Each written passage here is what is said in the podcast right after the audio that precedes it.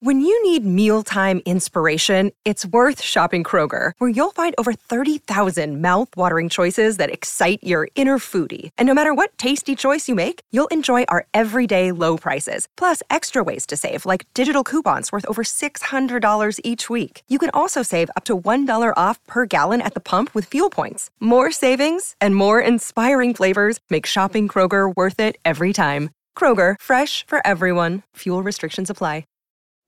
Coming up on today's show, CD Projekt Red is making a lot more games. Overwatch 2 is on the struggle bus, and I played Gotham Knights and have thoughts about it.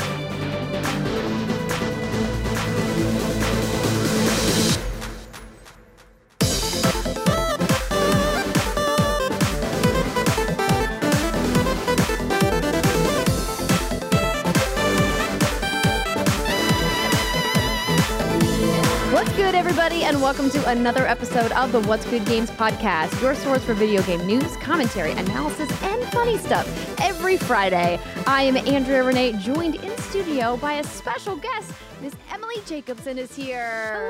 Hello, thank you for having me. It's so lovely to get you back in the studio. Of course, the creative producer over at XPlay on G4, if you guys haven't been checking it out.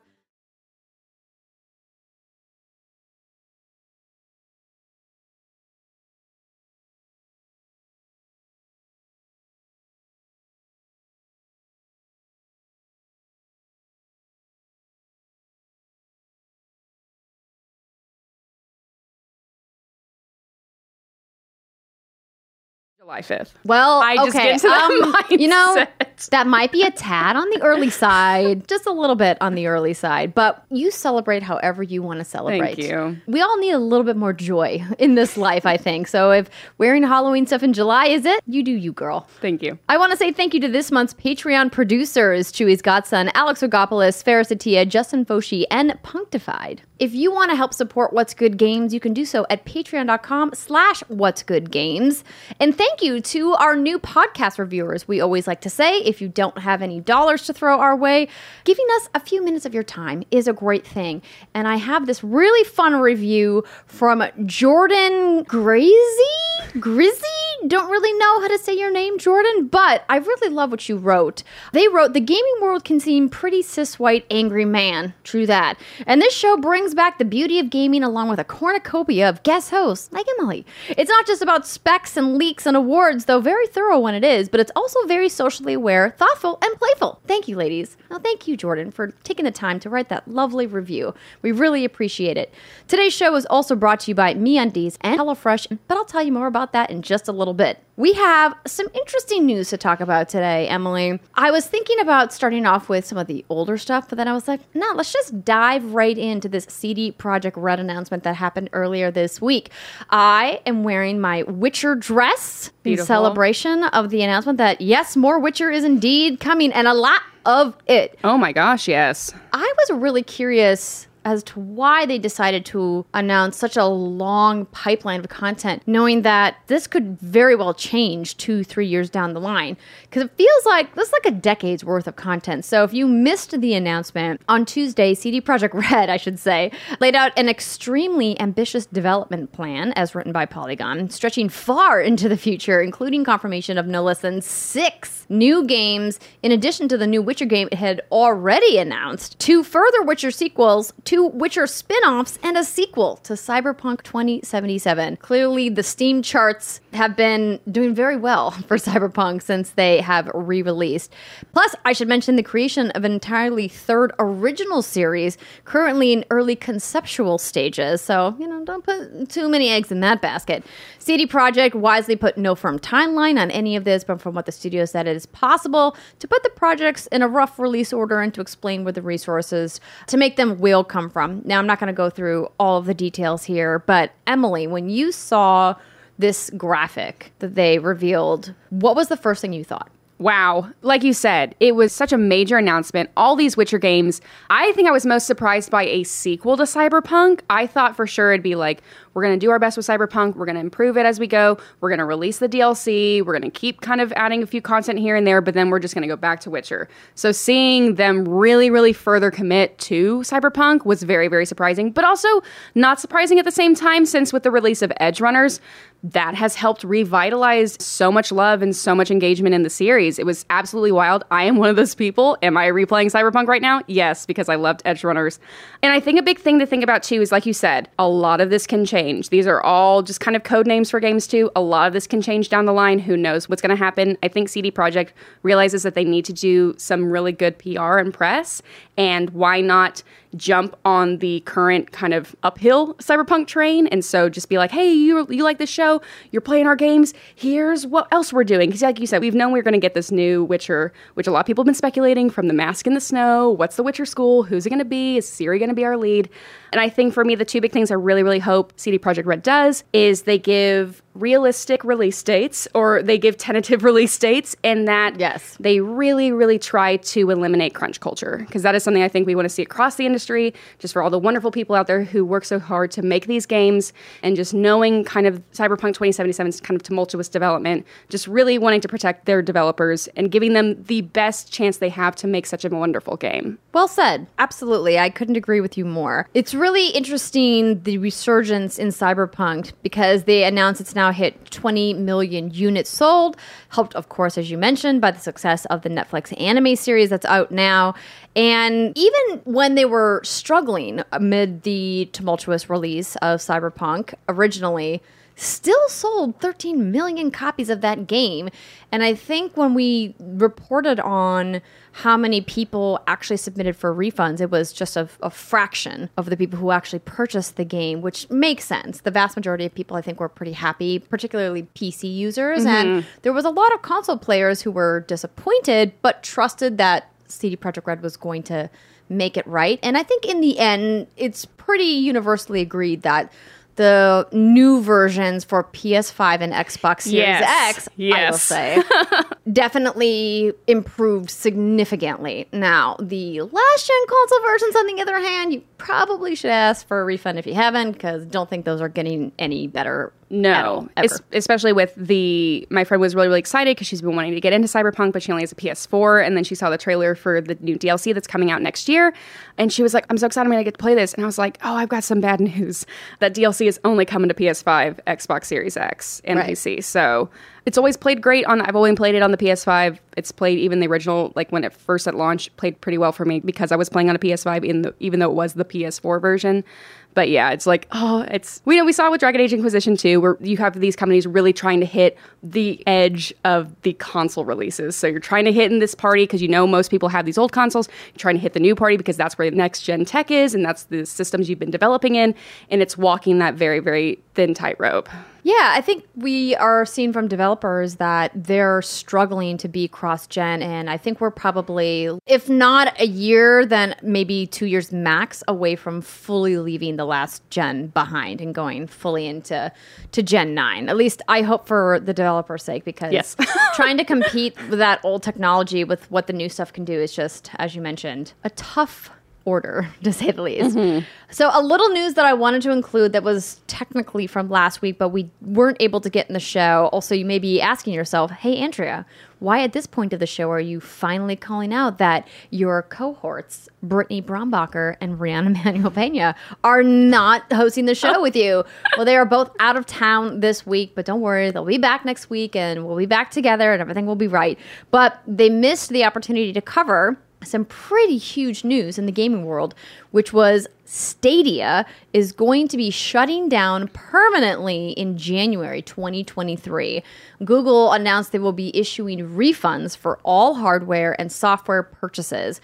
So the write-up that I pulled comes from Game Informer, and they write that you won't be able to access Stadia services in any way after January 18th, 2023. Your games and hardware is eligible for refunds for all Stadia hardware purchases, Stadia controllers, Founders Editions, Premium Editions, and Play and Watch with Google TV packages through the Stadia store, according to the FAQ posted by Google.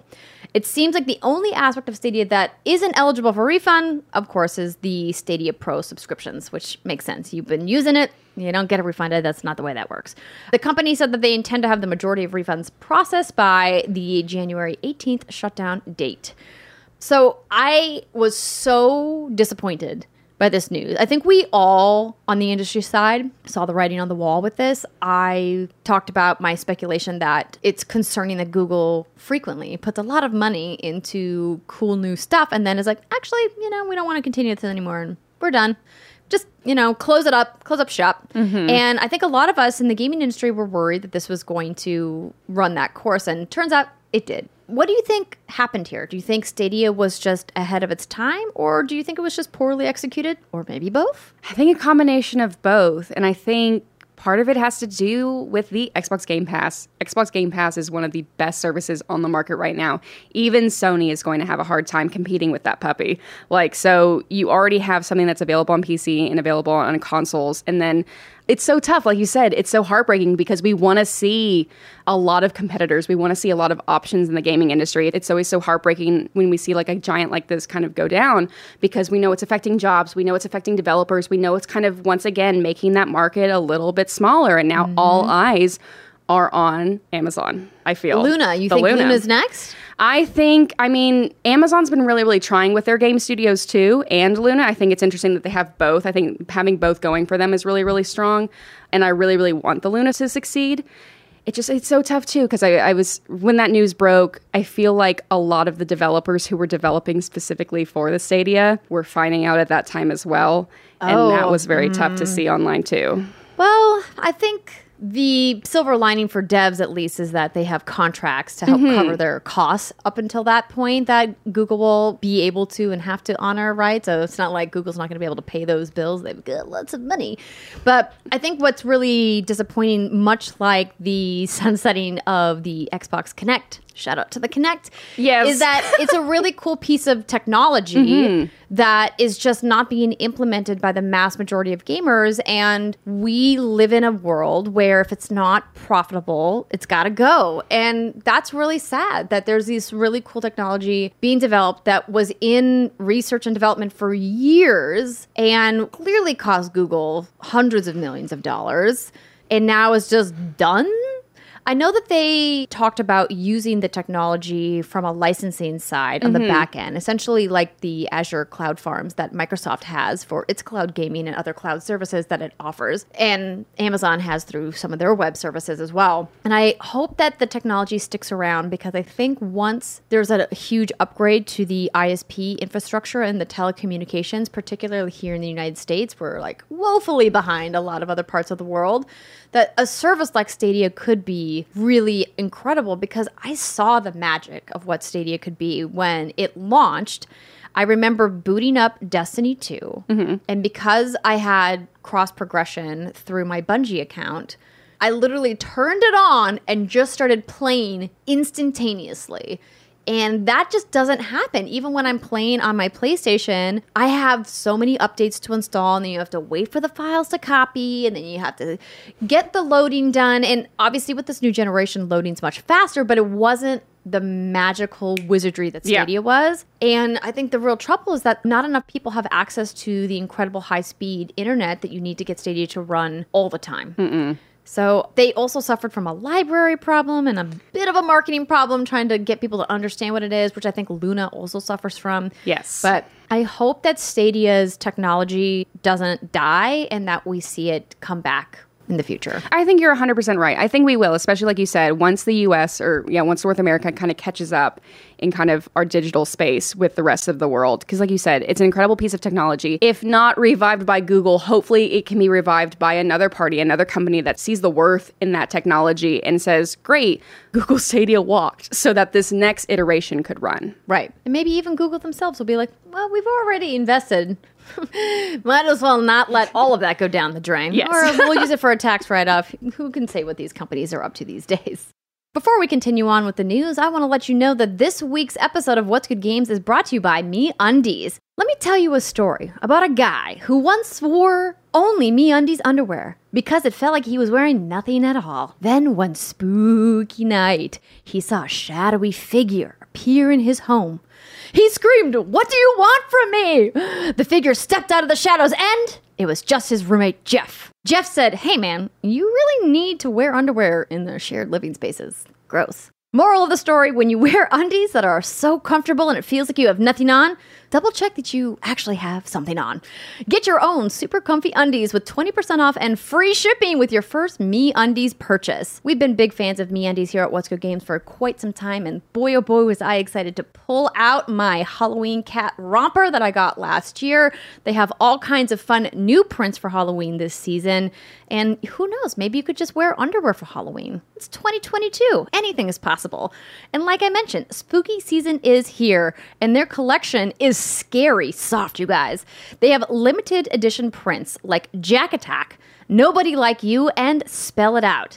So grab undies, socks, bralettes, and more made from their feels like you have nothing on, a micromodal fabric. And if you need a last-minute costume, be lazy. You know you want to. Transform into a spooky skeleton with their loungewear set, Lazy Bones. Match with your boo or your fur baby in sizes from extra small to 4XL to make it your softest Halloween ever. The Scary Soft hype is real, you guys. And if you're not impressed with MeUndies, your first pair is on us. Well, not us at What's Good. It's on MeUndies, to be clear. And that's a promise from them. To get 20% off your first order and free standard shipping on U.S. orders, go to MeUndies.com/WGG.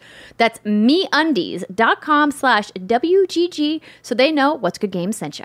Another day is here, and you're ready for it. What to wear? Check. Breakfast, lunch, and dinner? Check. Planning for what's next and how to save for it? That's where Bank of America can help. For your financial to-dos, Bank of America has experts ready to help get you closer to your goals. Get started at one of our local financial centers or 24/7 in our mobile banking app. Find a location near you at bankofamerica.com/talktous. What would you like the power to do? Mobile banking requires downloading the app and is only available for select devices. Message and data rates may apply. Bank of America N.A., member FDIC. Your brain needs support, and new Ollie Brainy Chews are a delightful way to take care of your cognitive health. Made with scientifically backed ingredients like Thai ginger, L-theanine, and caffeine, Brainy Chews support healthy brain function and help you find your focus, stay chill, or get energized. Be kind to your mind and get these nootropic chews at Ollie.com. That's OLLY.com. These statements have not been evaluated by the Food and Drug Administration. This product is not intended to diagnose, treat, cure, or prevent any disease. Let's continue on with the news, shall we, Emily? So, some bad tidings for poor Overwatch 2 over the last week. Man, you would think they were just having the opening weekend blues like almost every multiplayer game does, but no, it just keeps going. Why people want to keep sending them DDoS attacks? I don't know. Maybe because it's Blizzard? Are PC gamers just angry all the time? I think so. Have you been playing at all, or have you been, like, steering clear? We at XPlay have had a hard time even getting on. One of our producers, Joe Gerardo, he started at 10:40 a.m. today trying to get on to play Overwatch 2 just to give it a whirl. And he kept refreshing, and it would be like, great, you're behind 500 people, you're behind 700 people, you're behind 2,000 people.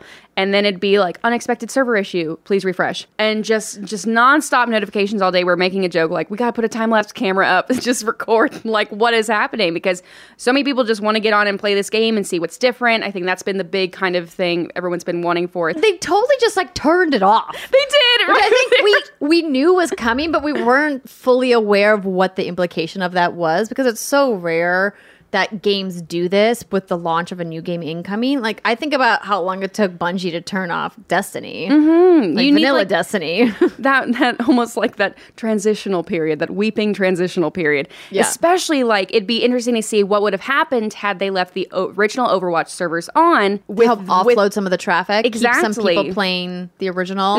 You probably have people being like, great, well, I can't get on this one right now. Okay, I'm just going to go brush up my skills in OG Overwatch for a while and see if that would have alleviated traffic. And then, of course, yes, the DDoS attacks. So that was the big news, of course, is not just that they had some server woes, which I think is to be expected, but PC Gamer writes that the launch on Tuesday has been less of a launch and more of a line. Thousands of players, including a few at their outlet, PC Gamer, have been stuck in a lengthy logging queue, only to run into a connection error after making it to the menu, as Emily just described. So Blizzard President Mike Ybarra tweeted this week that this isn't just the result of too many players trying to get in. It's currently suffering a DDoS attack, and this is not just a single incident. There has been multiple incidents through throughout the week, and that is causing a lot of the drop connection issues.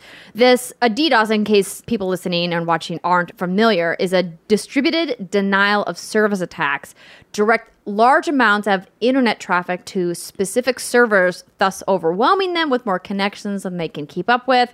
And they, of course, are dealing with trying to fix it. So that's a bummer, especially for the many developers who worked many long hours trying to get this game across the threshold and now have to deal with people being jerks on the internet. Mm-hmm. And it's like, DDoS attacks are pretty common. There's been a few that's happened even in 2021. Square Enix experienced a DDoS attack. I used to work at an old web-based company. We used to get DDoS attacks on our servers and kind of our online programs as well. Unfortunately, there are just, like you said, there's just negative people out there who say, I'm just going to do this. I feel like doing this today. And it's tough because we want to support the wonderful, hardworking people who deserve the support for making this next iteration of Overwatch. You've put a lot of time and energy into recrafting and re-upgrading this game. But yeah, it's just like, it's so tough. We're on top of lines and on top of people wanting to play it. There's also a group of folks who are like, no. I'm here to just fuck with you. Yes. And it's like, you know what? Find something better to do with your life, please. Direct that energy towards enriching someone's life, maybe making the world a better place. That would be really excellent if you could do that. Thanks. Just a request from me. Thumbs up. But I hope to be able to check it out myself. There was a lengthy beta period, so hopefully other people who are interested in it were able to check it out as well, and we'll give you guys an update on where the game is doing, or how the game is doing, I should say, next week on the show when, you know, more people have actually gotten the opportunity to play it. Who was your original Overwatch main? You know, I jumped around quite a bit. I didn't have a main. Gosh, you know, I can't even say, because it's been admittedly a couple of years since I played last. Mm-hmm. Because as fans of this show know, I kind of sprinkle my time in other multiplayer games. And when Overwatch was really big, I was like very hardcore into Rainbow Six. Mm-hmm. And Rainbow Six, thankfully, is still going and is still a lot of fun. But it was like that game required so much knowledge and precision of the operators that I didn't really have enough time to devote to learning Overwatch. And every time I would jump in to play, I felt like I would just get my ass handed to me, and I would get sad and frustrated and be like, I clearly just need to practice more. And then it's like, well, now I have to split my time between Destiny and Overwatch and Rainbow. And well, it's also on your team, too. It was not just you were not alone in that battle. It was your team not supporting you. That's fair. I typically would try to get a group of friends together to play, though I did solo queue, you know, a good amount of times. And sometimes, like you said, you get paired up with good people, and sometimes you don't. It's like, please come back. Please, why are you going off alone? Why? Nope, this is a team game. Please, this is a team game. Stop soloing out there. Yeah, exactly. Did you have a main? I did. I mained Diva. I mained Torbjorn. A very, very random main.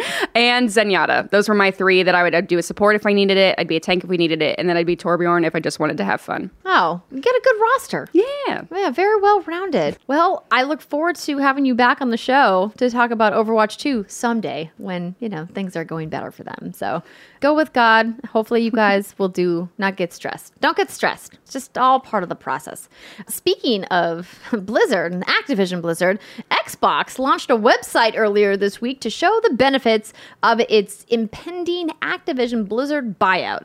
So this was one of the weirder stories that I saw this week, and I was like, this is something that in all of my years of covering video games media, I don't recall ever seeing a company really trying to stump for an acquisition deal that's under scrutiny. And maybe it's just me being a little jaded that, so when was a deal that actually got turned over? Because I can't recall one. They always get approved, but maybe they're struggling with legislators to get this deal approved, you know, in their behind closed door meetings that they're having. So they're like, we need some public media around why this deal is good for everybody. And enter in a website outlining their vision for gaming and what it claims are the benefits of the, in case you forgot, $68.7 billion deal for players, game developers, and the gaming industry as a whole. And according to the website, Xbox says that it will lead more games on more devices, more choices when it comes to purchasing games, and more variety for mobile gamers. And I think it's really interesting that this website came about because earlier this week, I had the pleasure of attending a breakfast with Rihanna, that Variety, which is an industry trade publication for Hollywood folks, if you guys haven't heard of it. They did some gaming coverage, but they don't do a lot. But they held this breakfast for what they called the leaders in gaming and entertainment to talk about how gaming and entertainment have been merging / crossing over with each other recently. Riot was the keynote, obviously talking about the synergy, for your buzzword, between League of Legends and Arcane, the really popular Netflix series, which was fantastic. And then there was a company called Pixel United who was the presenting sponsor, and the CEO of that company was there talking about this acquisition.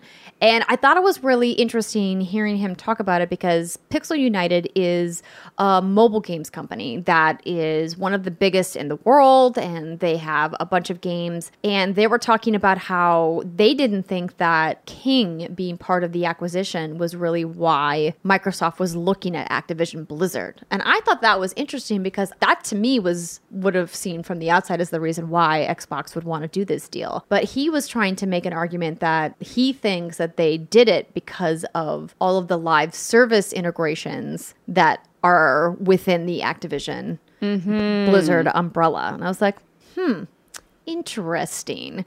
But what were your thoughts when this website came out? Were you like, this is ridiculous and silly? Or you were like, actually, not bad, kind of convincing? A little bit of both. It's definitely like, oh, you're being your eyes on you by the European Trade Commission. Really? Yes, and like, yes, exactly. It's just like, this is my PowerPoint of why we should make this acquisition happen and why the deal should go through. Precisely.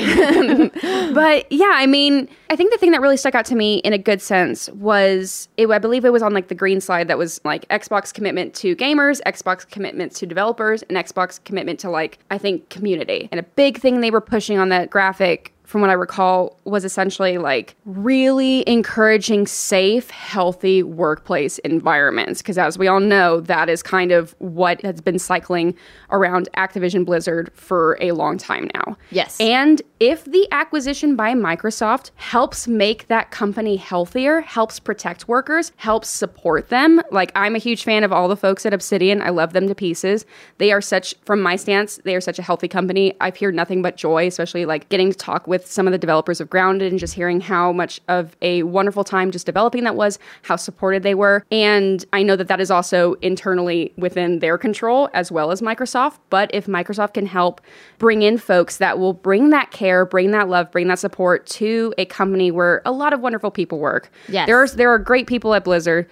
I think that would be a very, very positive side of the acquisition. Absolutely. I agree with you. That was the first thing I thought when the announcement happened, other than, holy shit, that's a lot of money. I know so many people that work internally at Xbox that always talk about their positive experiences there. And we've talked frequently on this show about how we think that Phil Spencer, as the CEO of Microsoft Gaming now, really is a leader that we can look up to and say, hey, he is clearly leading this team in a positive, good direction, talking about accessibility and inclusivity. And they talked last week on the show about the Project Amplify that Xbox launched, for bringing more Black voices into the video game industry. And they're doing all the right things. And I think it's important that they keep beating that drum. Yes. Because a lot of companies do really good works like that, but they never get highlighted. And it's probably for another conversation whether or not you need to like toot your own horn when you do charitable work. Yes. Right? But in this case, they clearly need to remind people, hey, we're not just some big faceless corporation that has, hundreds of billions of dollars.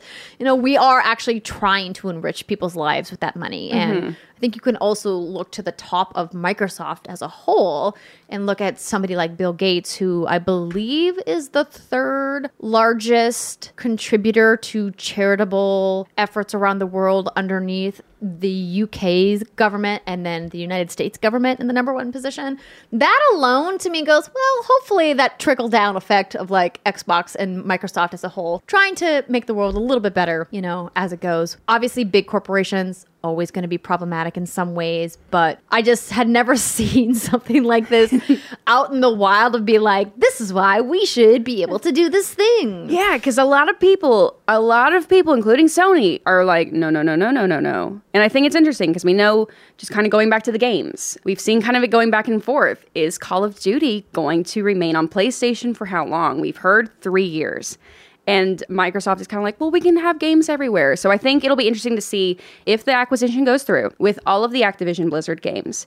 It can go one of two directions. One, it can go the Minecraft platform, where Minecraft is still available on a ton of different platforms. All of the platforms. All of them still supported by Microsoft. Or it can go in the Bethesda route, where they are clearly like going to make these next new games console and Xbox specific, like Starfield. I still can't believe that's going to be the first new big Bethesda RPG that I won't be playing on my PlayStation. It's very weird to me, but that's why I have a PC for it. So I'm very, very excited in that respect. But yeah, I think it'll be interesting to see if this goes through down the line, what happens with games. Have a feeling it's going to go through. Phil Spencer said that he feels good about the progress. He did note that he's never done a $70 billion deal, so I don't know what my confidence means. I will say the discussions we've been having seem positive. Really, Phil, that's all you can say. So I just love how, like, when the Bethesda deal came out, everyone's like, wow, $8 billion. That's so much. And now it's just like, hold my beer. Yeah, like exactly. I think that it's going to be a process to get this done. I remember at the beginning of the year when this was announced, we were all like, oh, it'll be done, no problem. And here we are already. It's October and it's still not done. And I imagine there's got to be a little bit of uncertainty from the developers who are within the umbrella of Activision Blizzard going, so is this not happening, or is it happening? What's the plan here, guys? Mm-hmm. But we, of course, will keep you guys up to date on any developments that we get. In case you missed it, Bayonetta in the upcoming Bayonetta 3 is not being voiced by her previous actress, Helena Taylor. In fact, she's been replaced by the legendary Jennifer Hale. So according to the developers at Platinum, various overlapping circumstances made it difficult for Helena Taylor to reprise her role. We held auditions to cast the new voice of Bayonetta and offered the role to Jennifer Hale, whom we felt was a good match for the character. When I read this, I was like, how on earth is Jennifer Hale still doing auditions? She is a true legend. And we had the pleasure of getting her on What's Good Games a while back. And she's been a personal favorite of mine because y'all know that I am in love with FemShep. I got her to autograph this amazing lithograph from Mass Effect 3 back at PAX. It was one of the highlights of my career, getting to interview her and having her autograph something. And it's something I've never done in my career, to bring something to have somebody autograph, because it's considered wholly unprofessional, and not fangirling is something that's been, tough in very select points of my career. But I was like, listen, this is like literally like a once in a lifetime thing. So after we were done with the interview and, we were just kind of small talking and she was getting ready to go to her next appointment, I said, if you have a spare moment, could you please sign this thing for me? And she was amazing and wonderful. And of course was like, yes, absolutely. And she was great. So I am not bothered by this. Clearly, there are people on the internet that are very mad about it, but I trust that she's going to crush this. Mm-hmm. And I think it's like with the internet, stay away from speculation. We have no idea what's going on in anybody's lives that can make this decision. Hopefully everyone is okay. Hopefully everything's good. And speculation can be so tumultuous. But yeah, like, you mean about why? About why. Yes. Yeah. Helena is no longer doing it. Mm-hmm. Yeah. And so I would say stick to the positives. Jennifer Hale is a fantastic voice actress. I already heard her a little bit in the original trailer and I was like, that's Jennifer Hale, because her voice, once you've played enough games with Jennifer Hale in them, like, she's Pepper Potts in the Iron Man VR game, but all I hear is Jennifer Hale. Like, I love you, but I just see you, which is great because she looks like Pepper Potts. But yeah, I think, you know what? Bayonetta 3 is going to be super fun. Yes, it's a voice change, but I say let's keep on trucking, moving on. Yes. And she's fantastic. She's going to deliver a fantastic performance as well. Absolutely. So just, have fun with the game. I'm sure it's going to be excellent. Mm-hmm. And that's all I have for the news for this week. When we come back, we're going to talk about what we've been playing, and that includes my preview of Gotham Knights. Stick with us, everybody. We'll be right back.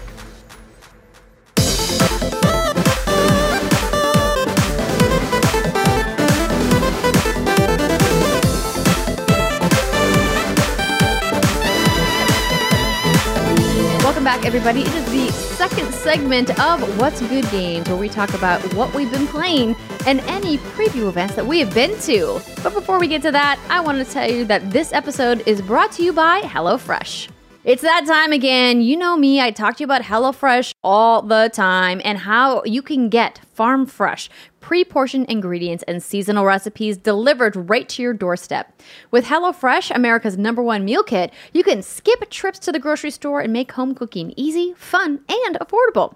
Have your pumpkin spice and eat it too, everybody, with a rotating selection of fall-inspired items from the HelloFresh market.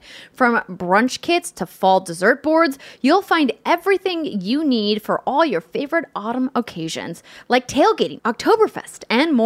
HelloFresh is now offering vegan recipes on the menu every week, made without any animal products of any kind, like dairy, meat, eggs, or honey. Enjoy meals like sweet chili tofu bowls or spicy coconut curry stir fry. HelloFresh works with your ever-changing schedule as well. Plans are flexible. You can choose your meals for the week, update your preferences, or change your delivery day, all in the HelloFresh app. Just last night, you guys, I made the creamy dill pork tenderloin with couscous and green beans and discovered that my baby is now super into couscous. Did she get it all over the floor as well as her face and in her mouth? She sure did. And her spoon skills could probably use a little work, but she had fun.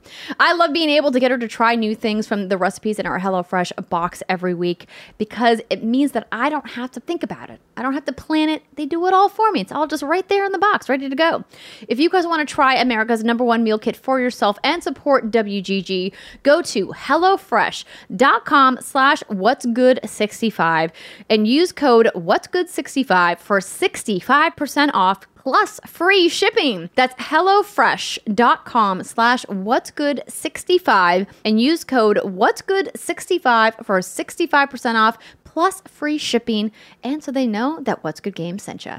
Emily, I'm so glad that you are here on the show to talk about Cyberpunk and Splatoon. Yes. So let's talk about these before I dive into Gotham Knights, because it's kind of going to be a lot to talk about. Oh, yeah. So what would you like to talk about first? I'll talk about Cyberpunk. Okay. Because you're one of the people that are like in the charts, so going crazy for the resurgence. Gosh darn it. If Edgerunners is so good, it does such a good job of showing you locations from the game and utilizing sound effects and sound cues and music from the game that I was watching Edgerunners and I was like, I've seen people online, like Paris talking about it, like, oh, Edgerunners is so good. It got me playing Cyberpunk again. And I'm like, oh, maybe it will. And then as soon as I finished it, I was like, man, I need to go play Cyberpunk. Just boot it up. I did, and it's download the update file. Cyberpunk has turned into one of my comfort games.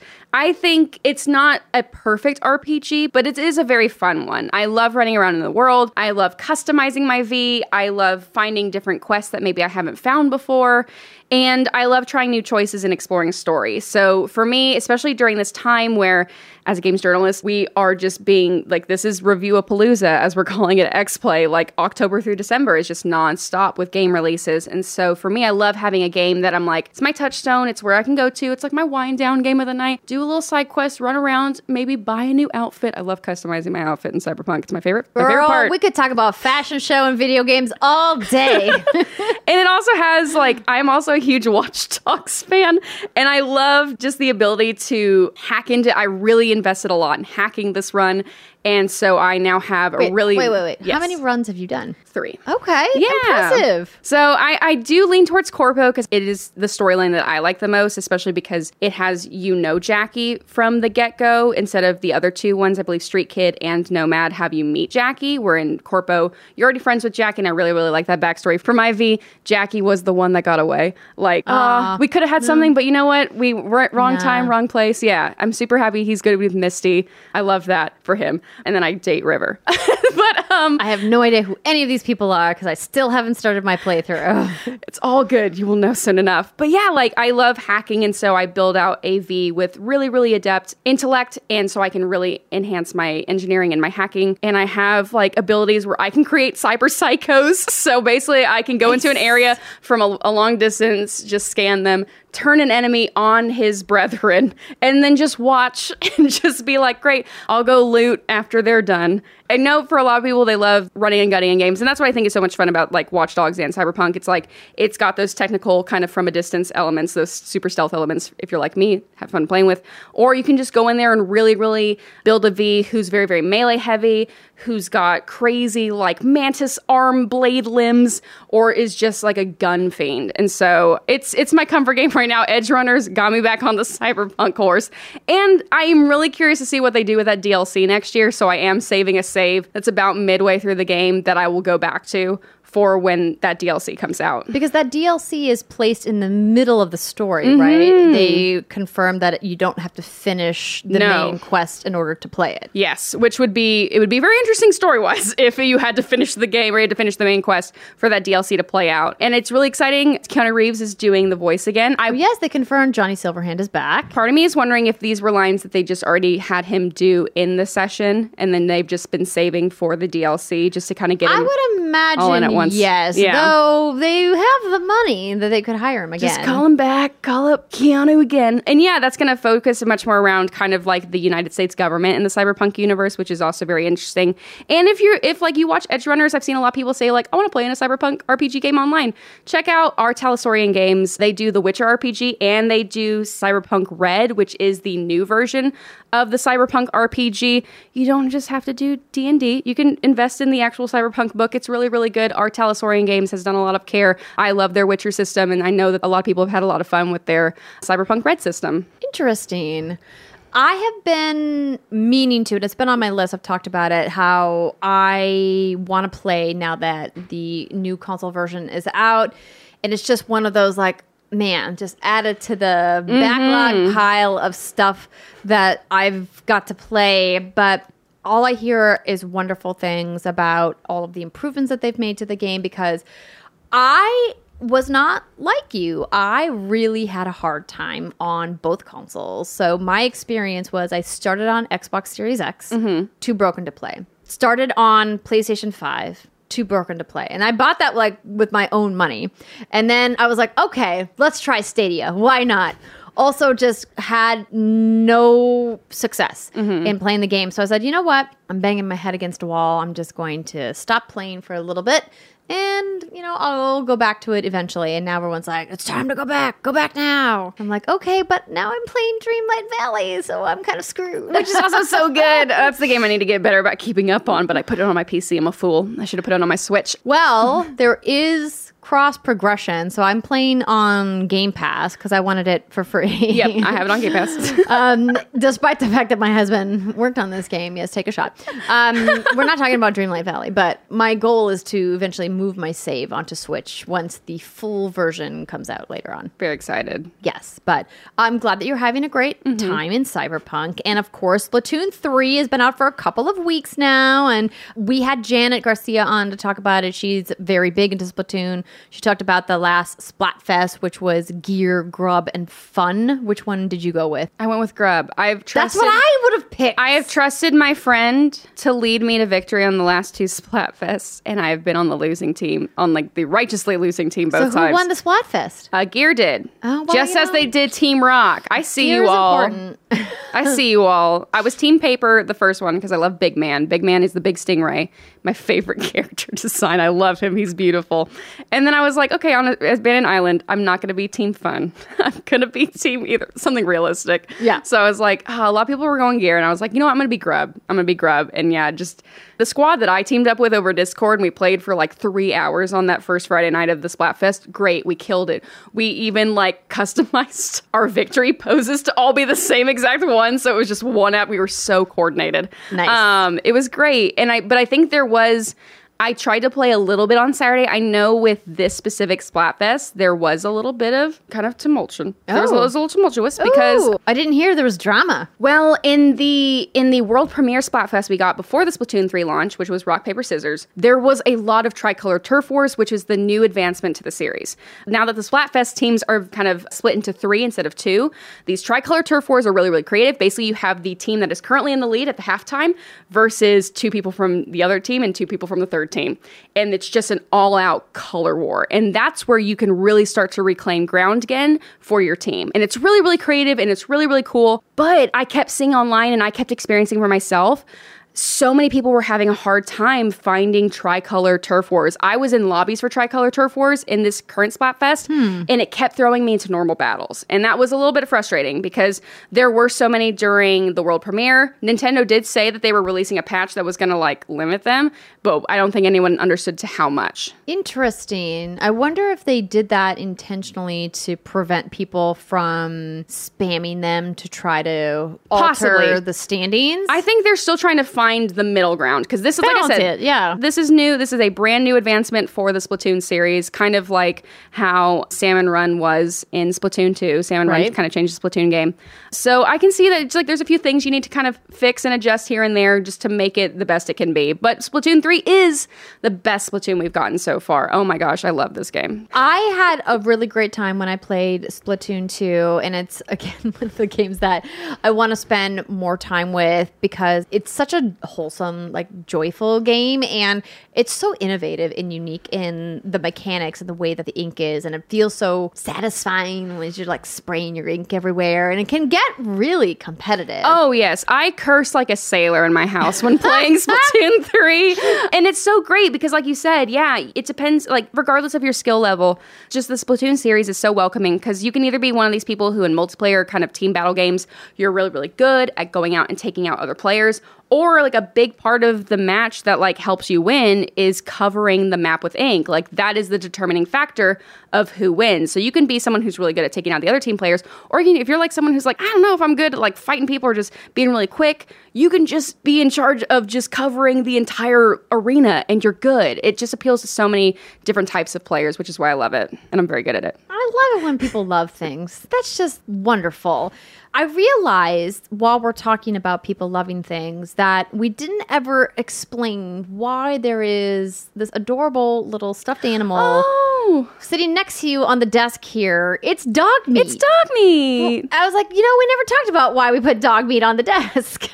We didn't. So October 7th marks the 25th anniversary of the Fallout series. I honestly can't believe it. It's hard to imagine that the Fallout series, it's hard to imagine that the Assassin's Creed series has been around for 15 years. It's even harder to believe that Fallout has been around for 25, but it has. 1997.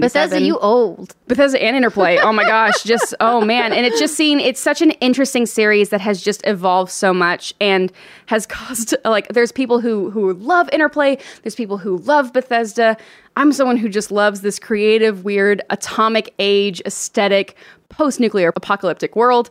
And it's just wild that it's 25 years. And yeah, Bethesda's doing a lot of fun stuff to celebrate. I believe Fallout 76 is free to play for the next week. If you want to give Fallout 76 a try, if you're a Fallout fan, you'll like it. If you're looking for a multiplayer game, it may not be your cup of tea. But yeah, dog meat from Fallout 4. I love these games. I think they're so creative and fun. Todd Howard earlier this year, I think just a few weeks ago, has confirmed Fallout 5 is in the very early stages of development. Put it in Todd, Texas. Don't talk to me about Fallout 5. You need to talk to me about Elder Scrolls 6 first, too. Okay?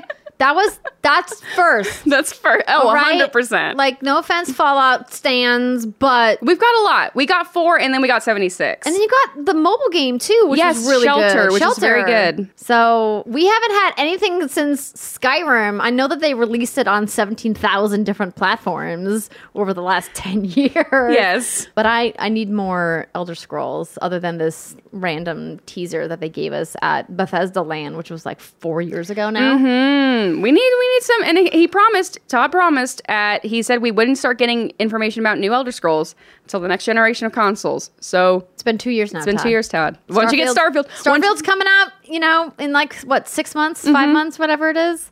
Don't make us wait until next E3, please. No. We're probably gonna have to though, aren't we? Maybe Game Awards. I think Game Awards will get Starfield's release date. Wait, didn't they announce the release date? No, there's no current release date for Starfield. It was just in the, here's the games coming out within 1 year showcase for Xbox. So the current speculation, my current speculation, is that it may release in May. However, I could see Todd really, really wanting to stick that November release date. He loves having his November games, aka Fallout. his Fallout games, and Skyrim came out in November. But yeah, so that's kind of, that's, and also too, if you watch this, this is, I'm such a nerd. Well, I thought for sure they were talked about maybe in the release date. There was a date in the Starfield gameplay that said like May 10th, 20 something something. It was the date it was in the universe. So my speculation was that a little nod to the release date? Maybe, maybe not. But that's when Zelda's coming out. Yeah. So I could see Todd releasing it in May or June, or I could see him holding it until November. Please don't.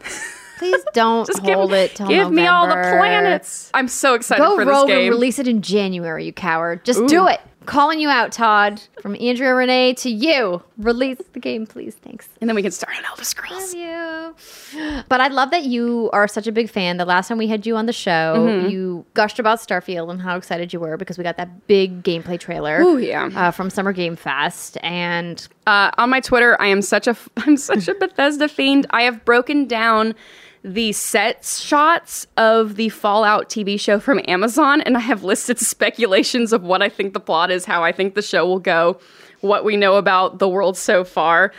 Feel free to check it out. I did not know I missed that. Now I must go and check it out. Brittany commented on it, and Brittany's like, okay, guess what? We're having you on when the show comes out. Yes, 100%. We need to do like a watch along or something. I'm so excited. I love that there's so many video game properties that are being made into series. It's taken a long time, and as Brittany will attest, not all of them are great. Mm-hmm. Resident Evil, looking at you. But there are a lot of really cool projects in development, and we just got that big look at The Last of Us coming from HBO. I think we're gonna get that release date too at the Game Awards. That would make sense. I think we're gonna get the show air date. Yeah, I think we're gonna get. That feels good. This is my prediction. We're gonna get like a clip. Jeff, our good friend Jeff, is gonna come on stage and be like, "And now we have a special surprise for you all. Here's a clip from HBO's upcoming series, The Last of Us." And everyone's going to be like, oh! And then it's going to be the prologue. It's going to be with Joel and his daughter. It's probably going to be the couch scene. Or maybe it may be in them in the truck. And the scene ends right when they encounter the first kind of zombie and that chaotic moment in that prologue. And then you're just going to see the date flash at the Game Awards. That's my prediction. That's a good prediction. I like it. That's how I would do it. That feels like it could be a really good moment. And also, like, HBO would be smart to use the Game Awards as a delivery vehicle for that. Because that's the get hype crowd for this show. Clearly, people who subscribe to HBO Max are going to stumble upon the show even if they've never heard of the game because, you know, this type of post-apocalyptic thing is popular. But, I mean, you want, you know, the internet hype. I like it. Well, maybe we'll have to have you back for our Game Awards prediction show and we can all have our as Tim Getty says, our get hype Gatorade moment for the Game Awards this year. But now I would like to talk about my meaty time with Gotham Knights. So last week, Warner Brothers invited me to come to their studio and play Gotham Knights. I got around 3 hours of time with the game. I was playing a build on PC, but was playing with controller because y'all know I love my dual sticks. And I left thinking, dang, that game was fun. I can't wait to play more. But obviously, I have more precise thoughts about it than that. So let me pull up my notes here. I was a good girl and took actual notes. I even wrote a little script about some of my thoughts. So I also have a bunch of gameplay that I'm going to show you guys. And this is all capture from my playthrough. If you want to check out trailers, you can do so, obviously, on the internet. They are available. But I had the opportunity to play the beginning of the game. They let us do a little bit of a tutorial. They then fast-tracked us a little bit further into the game so we could experience some higher-level combat. I'm going to try to keep this as spoiler-free as possible. And know that I'm not intentionally giving any spoilers. There will inevitably be a few very light story spoilers in some of the gameplay that I'm going to be showing. So if you want to go in completely blind, then you might want to just skip past this section using our handy timestamps in the show notes. But if you're like, I want to see it, then stick around, friends. Okay, so let me pull up my gameplay for y'all. So, Emily, did you play the Arkham series when it came out? I played Arkham Asylum, and then I've watched playthroughs of Arkham Knight.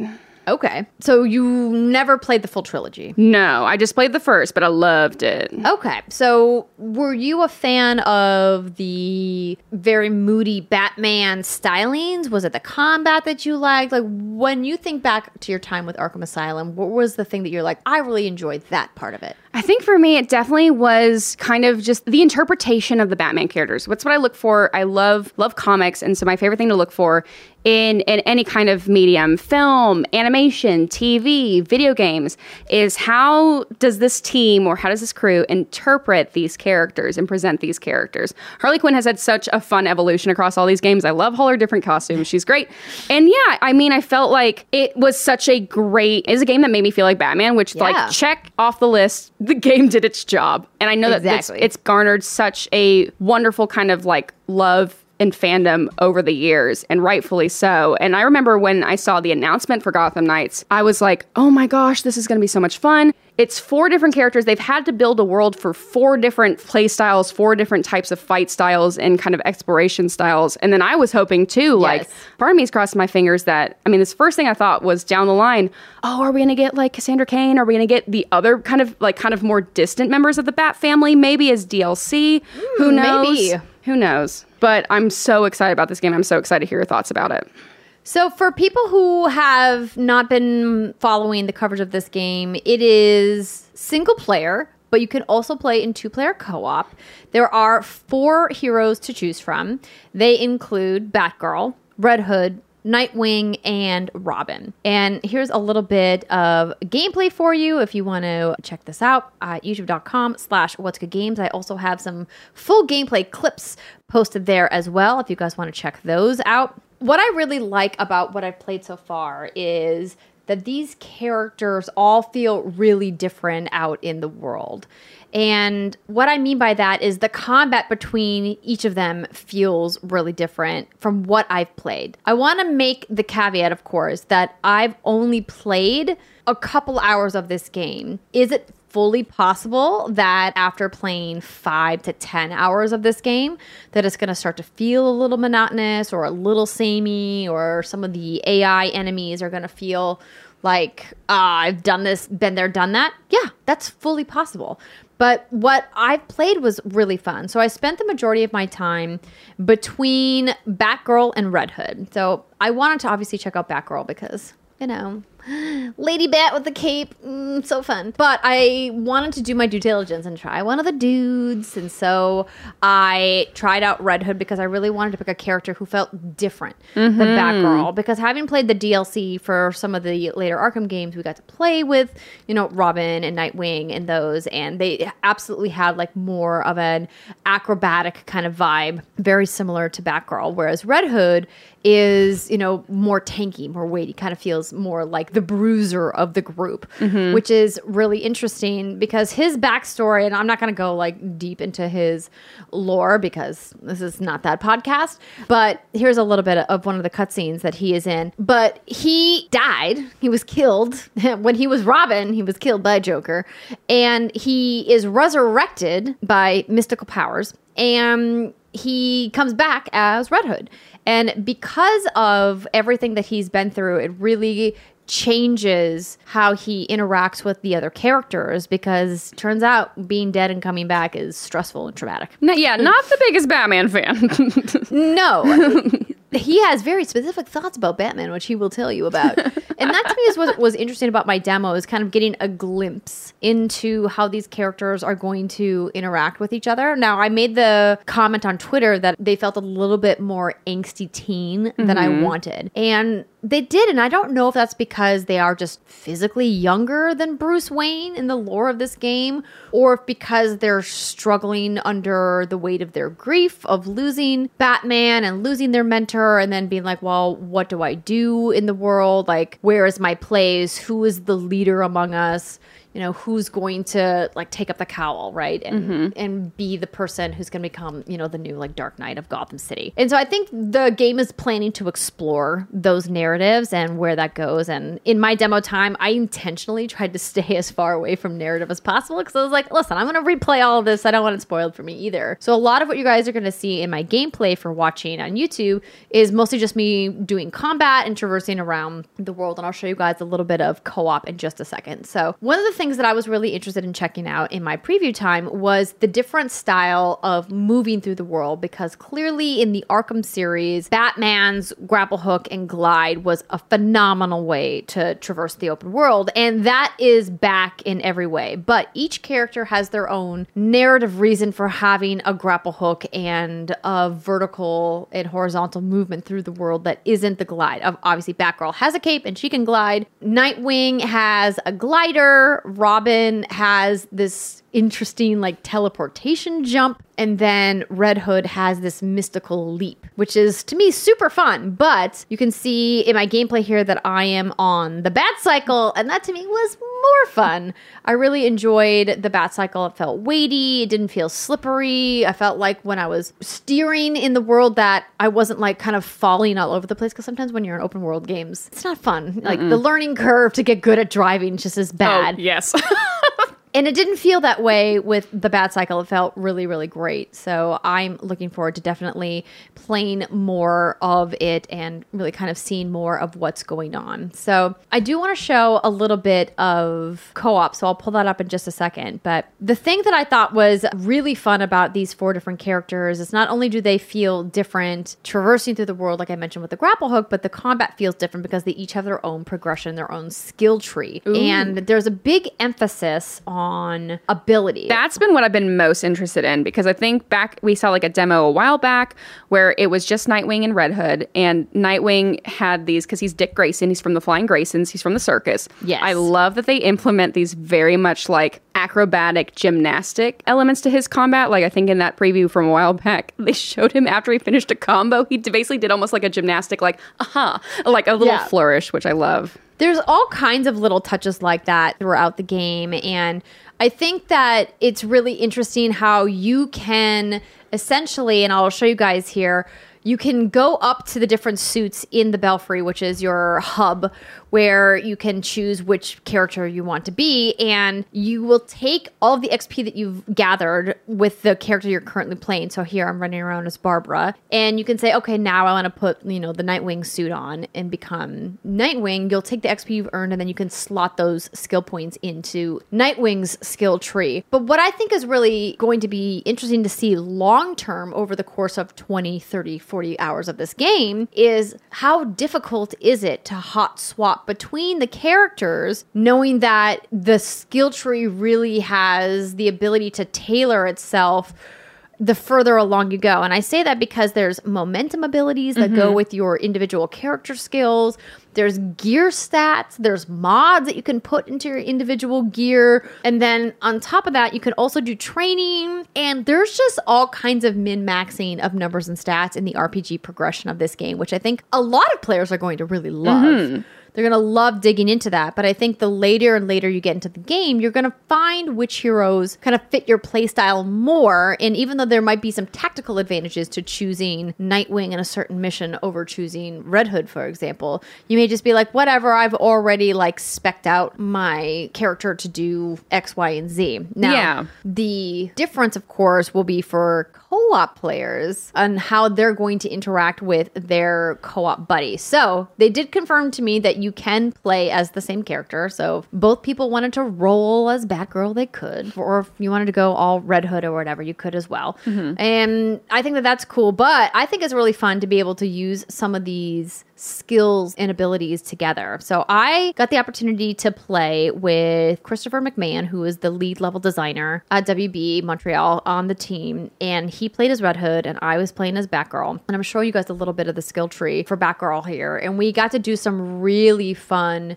moves together in co-op. And I think that what's really fascinating about what they're doing is that they're saying, we just want the game to be fun. That's what the dev team told me. Because I said, you know, the questions that a lot of people are going to have is, well, well, how does my progression work? And they said, well, whoever is the host player in the game is going to be the one whose story you're following. Oh. If the host player is further along in the story than you, we're not blocking or gating anybody from being able to play. They've created, you know, an algorithm to scale enemies to be able to make it fun for everybody, is what he said. But he said when you go back to your game and you've already completed it, the game will then give you the option to either play the mission again, or you can just proceed as if you've completed the mission. Oh, wow. And I was like, ooh, I'd like that. It's a time saver, really. Yes. Obviously, for narrative reasons, it could be quite jarring if you're playing with somebody who is substantially further along than you. So I don't know if I would recommend that. But I like that they don't block you from doing certain things. At least not that I've seen, and not that he indicated when we were playing together. He said that each player is going to get their own gear drops that is related to their personal player level, and that consumables that are picked up in the world, like you pick up these little like health, like I was going to say jabby things. Stims? Yeah, like like syringes or whatever.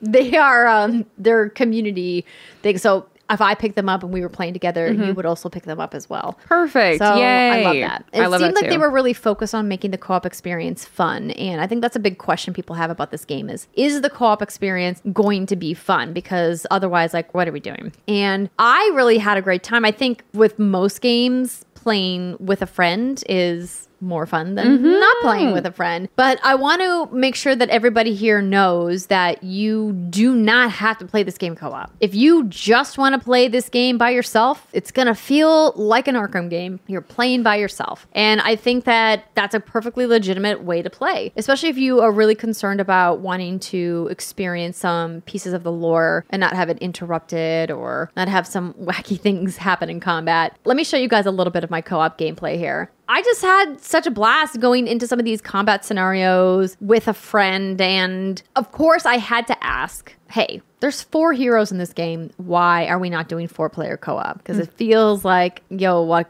4 players. Like, why not? He's like, so about that.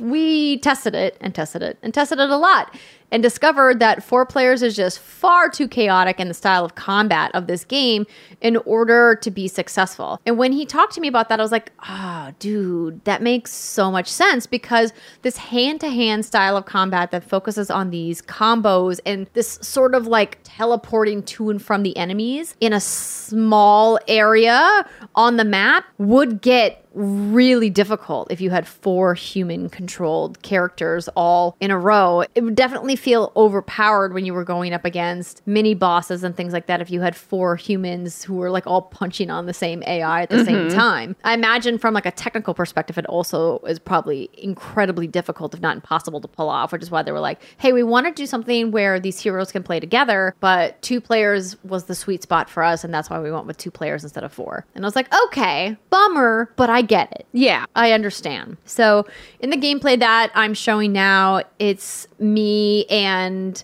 Red Hood playing together, and he's showcasing this cool duo move where Red Hood will hold an enemy, and then I can come in and hit the X button on the controller, and then it like executes this really cool animation where we do like a dual takedown together. And I was like, ah, this is so much fun battling with friends. And I'm really looking forward to seeing more of these moments in the game and how the different characters interact with each other. Yes. Now that you showed that combo, I'm like, oh, well, I want to see all the different combos between all the different characters. Yes. And there's so many different combinations too, especially since you can be the same character. So that's right. Yeah. You could have both Red Hoods and executing those kinds of moves, which I think is really interesting. And I think that there's so much to explore in this game that I'm ready. Bring it on. It looks great. It feels great. I know that some other people that had the opportunity to see the game this week were concerned about some monotony in the combat, and were concerned about some of the AI feeling really samey. And I would say, I don't care. This game felt fun. You're talking to a girl that sunk hundreds of hours replaying the same Destiny strikes. You think I really care about that? Not really, because the amount of customization in the game is bonkers. Let me see if I can pull up. I took a couple videos of me kind of cycling through some of the costume changes that you can make in the game. Ooh, you're speaking my language now. I love cosmetics and outfits and games. Fashion show. And because they were thinking through all of it, they built in a transmog system from the jump. So if you customize your individual gear, because you can customize your boots, your hands, and the bat symbol, or whatever, like your chest plate is on your chest piece, you can transmog it with these cool DC Comics, like kind of classic looks that are really iconic for fans of the franchise, or the franchises, I guess I should say. And I think that that's a really awesome touch that they added. And because it feels like transmog should be one of those things that's just standard in games now, but it's not for some reason.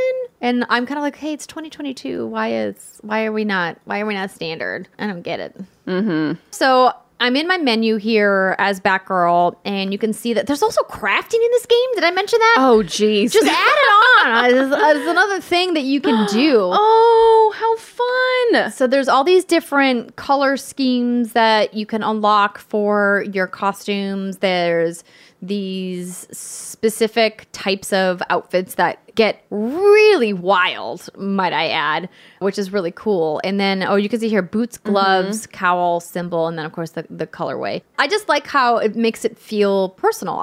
We talked about, we like video game fashion shows. It just makes it that much more fun to play, I think. Yeah, it just immediately, you have that personal touch where, this is your Batgirl, this is your Nightwing, this is your Robin, this is your Red Hood. And through that connection, the game kind of brings you into it even further. And I love that. I love being able to customize a character in game. Oh my gosh, when Fallout 4 Creation Club, custom vault suit color. Oh, yes. I feel it. You. Oh, so we're cycling through some costumes for Batgirl in the gameplay that I'm showing. I'm sure you can find a bunch of these online, all the different things, because the game is coming out in just a couple of weeks, everybody, which is really exciting. But if you, again, don't want to see any of it, stay far away. But yeah, overall, I felt really good about it. I think that my concerns from what I played was that the tone of the game might feel a little bit too dark and angsty for the vibe that I as a gamer am looking for right now, because it's been a hard couple of years. And most of my gameplay experiences that I'm gravitating towards are whimsical and fun, like Dreamlight Valley. But I think the team has really executed on staying true to the promise of what the Arkham series was, but also making something different.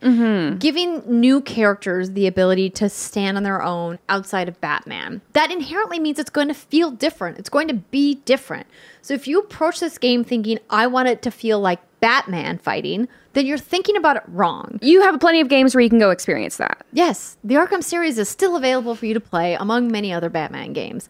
But I like how they're testing out different characters, and we're seeing how these characters are struggling with the weight of being Gotham's protector, and they're struggling with the power dynamics among their own group about who's in charge, how do we approach all these villains, who's responsible for what, and the evolution of those characters, I think, is something that is going to be really exciting to see how Warner Brothers is going to execute when we get the game. And the progression system feels like it's just got a lot there, a lot of meat for people to dig into. And I hope it feels like there are meaningful choices when we get to the end game. But we're not going to know that until the game comes out. Again, that's why this is a preview. That means the game's not out.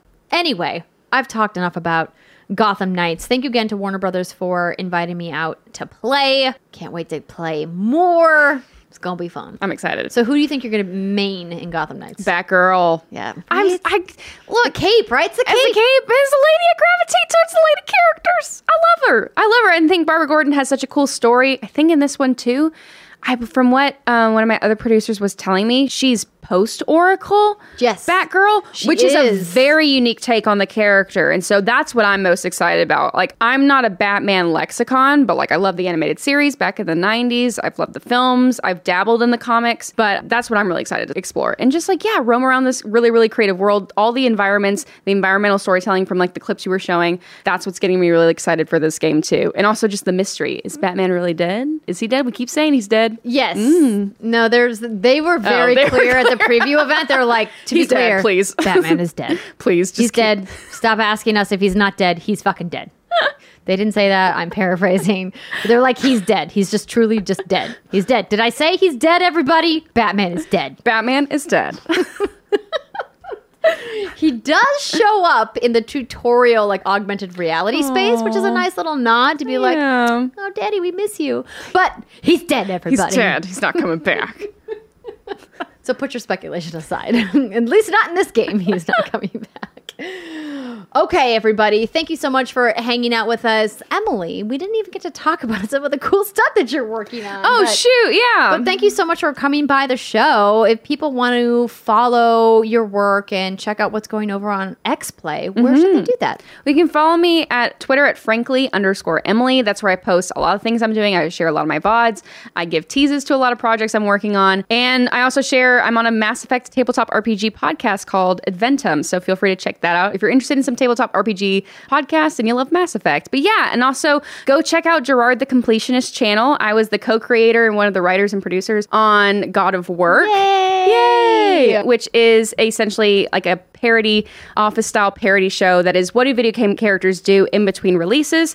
Well, they take temp jobs. That's in the form of meal delivery services. That's in the form of office work. You name it. It's so silly in the best way. It was such a joy to work on, and we've got some stuff in mind for a potential season 2. Oh, so if you want to check out your season 2, you say? If you want to see a season 2. Please go check it out on Gerard the Completionist channel if you haven't already. And of course, like Andrea said, I am a creative producer on XPlay. We got a bunch of really cool XPlay projects coming down the line nonstop. Go check out youtube.com/XPlay. I just did we revisited all the Assassin's Creed games, including all the mobile ones.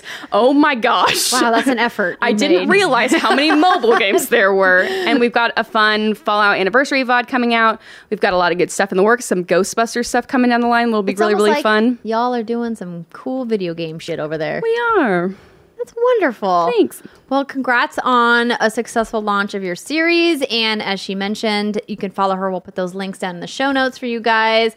Enjoy the rest of your week or weekend whenever you're listening to the show.